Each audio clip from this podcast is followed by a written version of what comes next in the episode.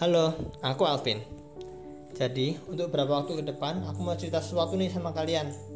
Tapi sebelum itu aku pengen tanya sesuatu nih. Dalam hidup ini, kalian ngerasa gak sih? Kadang-kadang hidup ini jadi rasanya bosen gitu. Sepi. Kayak udah beda gitu sama yang dulu. Dulu, di sekolah kita bisa ngobrol-ngobrol bareng temen. Kita bisa sering jalan-jalan ke mall, hangout, nongkrong, main game bareng mungkin di tempat sekarang semuanya jadi terasa jauh gitu. Teman-teman juga tempat yang beda sama kita. Kita juga komunikasi juga susah kan harus lewat chatting udah nggak bisa ketemuan langsung udah beda gitu feelnya sama yang sekarang. Mungkin hal tuh buat kita kayak punya pelarian-pelarian sih. Kayak misalnya karena kita ngerasa bosan kita ngerasa sepi kita jadi banyak-banyakin tuh main game terus sampai capek misalnya. Kita banyak-banyakin nonton YouTube atau mungkin drakoran sampai baterainya habis gitu kita pokoknya cari tempat pelarian gitu karena kita ngerasa bosan dan sepi. Tapi selama ini kalian sadar gak sih kalau kita tuh sebenarnya punya Tuhan loh. Dan Tuhan tuh bukan sekedar Tuhan dia tuh juga teman kita. Ya teman-teman kayak teman kita biasa gitu. Tapi mungkin hal ini tuh dipikir buat beberapa orang tuh kayak Tuhan teman. Iya sih Tuhan tuh teman kita benar. Tapi hubungan kita dengan Tuhan tuh nggak bisa seperti hubungan kita dengan sama manusia kenapa? Karena orang itu pasti berpikir gini.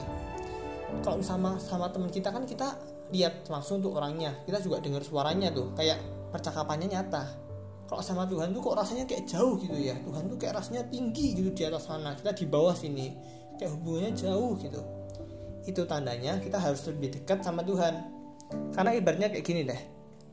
Kalau misalkan kita ketemu sama orang baru dan kita belum kenal dia untuk menjadi lebih dekat dengan orang itu kita harus sering apa tuh?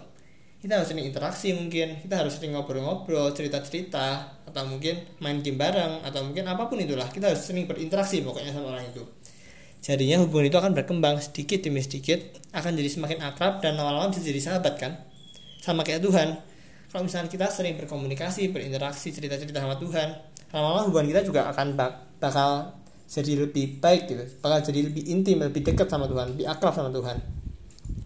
Juga kalau misalkan hubungan kita udah dekat sama Tuhan kita harus terus pertahanin. Kenapa?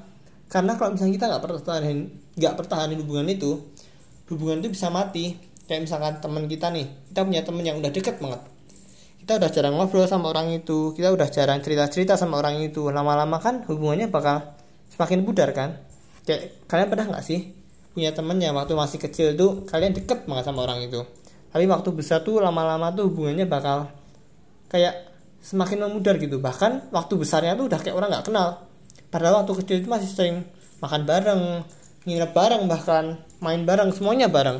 Pas besarnya tuh kayak orang nggak kenal gitu. Itu karena kita interaksinya udah jarang kan sama orang itu. Jadinya hubungannya itu lama-lama pudar. Sama kayak Tuhan karena hubungan kita kalau misalnya nggak dipertahankan itu bakal itu juga. Kita bakal putus hubungan sama Tuhan.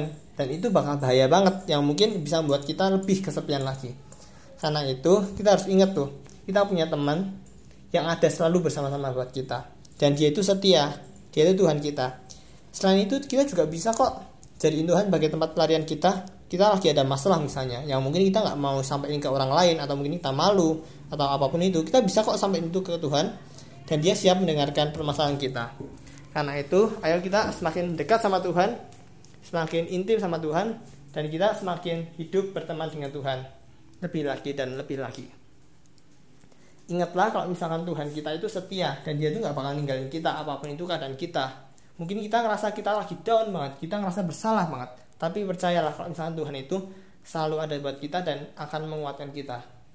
Oke sekian cerita atau mungkin sharing yang bisa aku sampaikan. Semoga kalian bisa uh, mendapatkan sesuatu dari apa yang aku sampaikan dan Tuhan berkati kalian senantiasa thank you. See you next time. Bye